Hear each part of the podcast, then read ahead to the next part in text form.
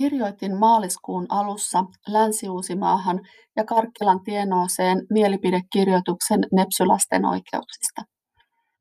Nepsydiagnoosien eli neuropsykiatristen haasteiden, muun muassa ADHD, Asperger, autismin kirjo määrä on kasvussa, vaikka esimerkiksi tytöt ovat alidiagnosoituja, saavat myöhään tai jäävät jopa kokonaan ilman diagnoosia. Tuolloin tulee helposti väärin ymmärretyksi, ei itse ymmärrä itseään ja pahoinvoinnin lisääntyessä on suuri vaara syrjäytymiselle, masennukselle sekä päihteiden käytölle. Vanhempien ja perheen oikeus saada asianmukaista tukea on yksi tärkeimpiä lapsen oikeuksia.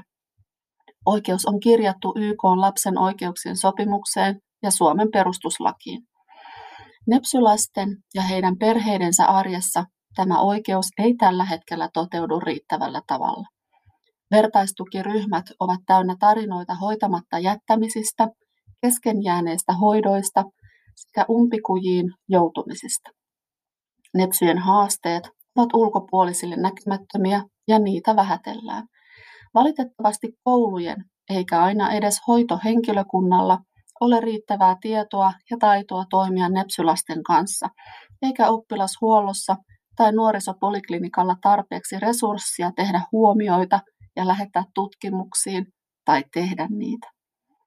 Usein näyttää, etteivät nepsyasiat kuulu kenellekään ja nepsylasten perheet jäävät vammais- ja mielenterveyspalveluiden jalkoihin ja heistä tulee väliinputoajia. Hoitamattomuudella on hintansa.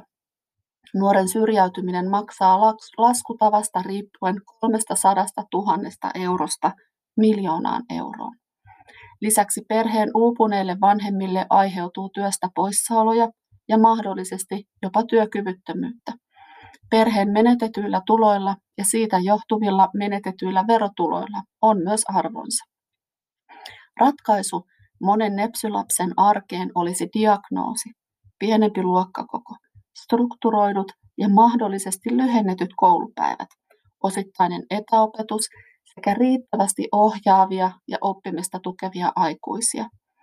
Inkluusio toimisi, jos resurssit riittäisivät sen toteuttamiseen. Ammatti-ihmiset tarvitsevat lisäkoulutusta nepsyasioihin.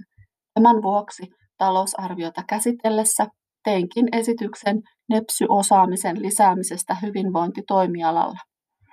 Huomaa hyvä on erinomainen ohje. Myös nepsylapset tarvitsevat kannustusta ja hyvän huomaamista.